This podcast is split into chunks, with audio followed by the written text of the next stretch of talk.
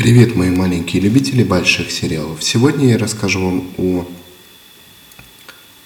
российском сериале «Этюды о свободе». Это сериал канала «Дождь» и Владимира Мирзоева. Помнится еще в рамках подкаста «Сериальный час». Привет моим друзьям из «Сериального часа». Надя Сташина, Денис Вальшанова, Оля Бойко и всем-всем-всем, кто делает «Сериальный час». Так вот, в рамках того подкаста я как-то рассказывал уже о этюдах о свободе, но хотелось бы к нему вернуться. На мой взгляд, сериал незаслуженно забыт. Владимир Мирзоев начал его делать, сделал всего, получается, три серии. Как он тогда говорил, это пробный такой пилотный проект, и дальше серий может быть э, сколь угодно много – но пока мы не увидели следующих серий, и я не уверен, увидим ли, поскольку сериал имел, конечно, некоторый резонанс и обсуждался, но обсуждался скорее как факт общественной жизни, а именно сами по себе серии, сами по себе художественные достоинства сериала практически никто не обсуждал. Да, это было неожиданно, неожиданно он появился именно на канале «Дождь». Может быть, дело, кстати, в том, что канал «Дождь» э, не всем доступен, и там платная подписка. Может быть, дело еще и в том, что публика, смотрящая сериалы, и публика канала «Дождь» – это немного разная публика, хотя там сериал был, в общем, вполне в эстетике «Дождя» сделан – может быть, еще в чем-то. Может быть, у него были хорошие конкуренты в тот момент, честно говоря.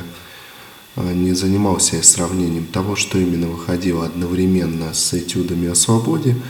В общем, как-то не сказать, чтобы они прошли вообще незамеченными, но того резонанса, который могли бы иметь, не имели, и того резонанса, на который надеялись, видимо, авторы, тоже они не имели, не получили. А на самом деле «Заря» работа интересная, самобытная, и что не часто случается в российском сериалостроении, действительно авторское. Это действительно серьезное кино, разделенное на серии. Это действительно никакое не компромиссное такое поп-искусство, но в то же время это вполне смотрится. Чтобы вы понимали, к примеру, сюжет первой серии, расскажу здесь сюжеты довольно бессмысленно рассказывать, поскольку это нужно смотреть, это все-таки авторское кино. Я настаиваю на том, что нужно называть это именно так. Кино в сериальном формате, вот скажем так. И Э, тем не менее, в России э, в недалеком совершенно будущем э, правительство придает каждой молодой паре наставников пару уже как бы прошедшую этот путь в помощь ну, в семейной жизни и всем таком. И наша пара молодая, наши герои относятся к этому по-разному – Жена совершенно не приемлет этого вмешательства в собственную жизнь.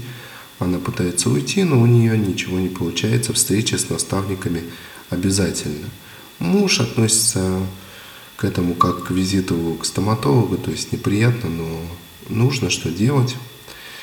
Что происходит дальше?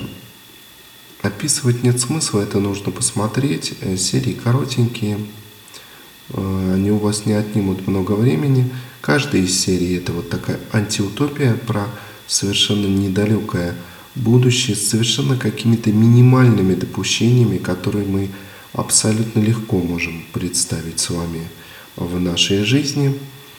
Сериал сделан а, не задорого, буквально за 3 копейки. Это видно, несколько локаций а, на весь трехсерийный вот этот, на все трехсерийное полотно.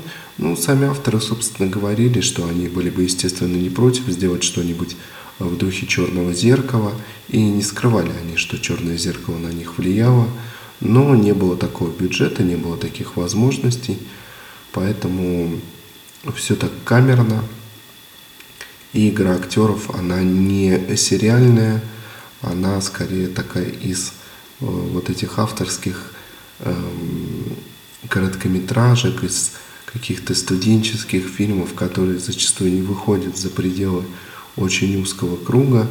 Но к этой доле условности, к этой игре актеров очень быстро адаптируешься, очень быстро это принимаешь, и она не выглядит уже такой нарочитой. Хотя я встречался с подобными отзывами, что именно игра актеров помешала людям воспринимать данный сериал. Ну, возможно, мне как-то это не показалось. Слишком это просто вот такая эстетика была выбрана а, Владимиром Мирзоевым. Мне кажется, Владимир не нуждается в каких-то дополнительных представлениях. На мой вкус этот шаг канала «Дождь» был удачным, и проект получился. Но, повторюсь, продолжение у него не факт, что случится. Пока, по крайней мере, я ничего об этом не слышал. Но те самые вот э, три серии у нас остались. Я думаю, сейчас уже без проблем их можно найти э, на просторах всемирной сети и посмотреть сериал «Этюды о свободе», сделать о нем собственные выводы.